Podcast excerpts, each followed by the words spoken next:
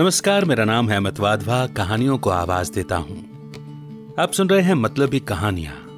जी हाँ, लघु कथाओं वाला पॉडकास्ट। आज की लघु कथा है, कुत्ता जन्म, जिसे लिखा है गौतम सागर जी ने, वडोदरा से। एक कुत्ते ने महसूस किया कि अब उसकी मृत्यु करीब है। उसे अपने पूर्व जन्मों की स्मृतियाँ हुआई कि कभी वो एक बैक्टीरिया था।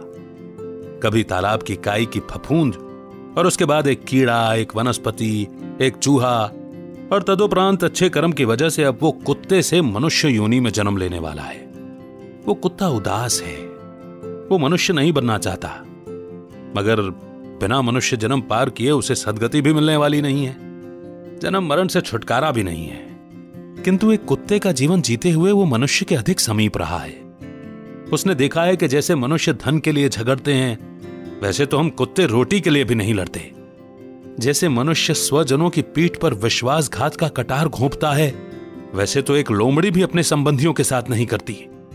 जितना धूर्त एक मनुष्य होता है, उतना तो कौवा भी नहीं होता। और जितनी विशैली मानव की जिह्वा है, उतना तो सरप का दंश भी नहीं। वो एक मंदिर के पास ईश्वर से प्रार्थना करने लगा। हे जगत नियंता, मुझ पर कृपा करो। तभी कहीं से किसी ने उस पर भारी डंडे से प्रहार किया।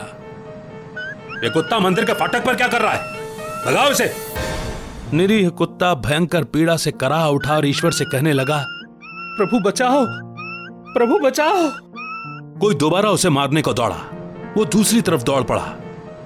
फिर एक डंडे की मार हुई भयंकर पीड़ा से वो करा उठा और ईश्वर से कहने लगा देखा प्रभु तेरा मनुष्य मुझे प्रार्थना भी नहीं करने देता।